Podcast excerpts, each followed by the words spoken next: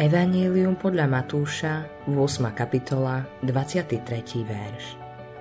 Keď vstúpil na loď, nasledovali ho učeníci. Keď čítam Evanielia, je zaujímavé, koľkokrát Galilejské jazero zasiahli búrky. Z technického hľadiska Galilejské jazero nie je more. Je to veľké sladkovodné jazero, dlhé asi 20 km a široké 11 km.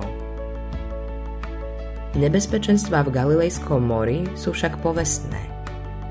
V jednej chvíli môže byť slnečné a pokojné a o chvíľu neskôr sa strhne búrka. Je to spôsobené jeho jedinečnou geografickou polohou. Hory s hlbokými roklinami obklopujú more, ktoré je hlboko pod úrovňou morskej hladiny. Rokliny slúžia ako obrovské lieviky, ktoré bez povšimnutia prinášajú na jazero výchrice.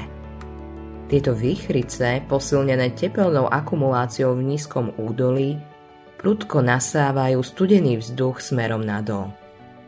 To jednoducho znamená, že v jednom okamihu môže prebiehať hladká plavba a v ďalšom strašná búrka.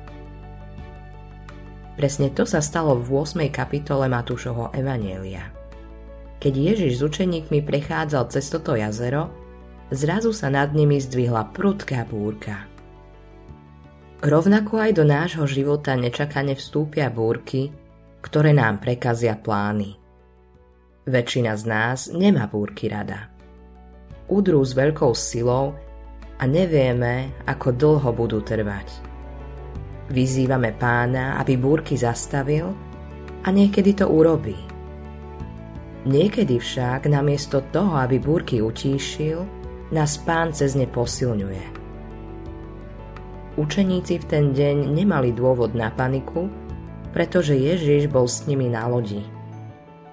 Keď je Ježiš Kristus v tvojom živote, nemáš dôvod báť sa.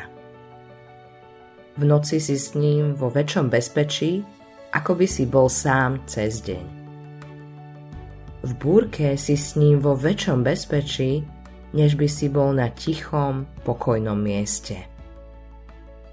Je lepšie byť s Ježišom za akýchkoľvek okolností, ako byť kdekoľvek inde bez Neho. Autorom tohto zamyslenia je Greg Laurie.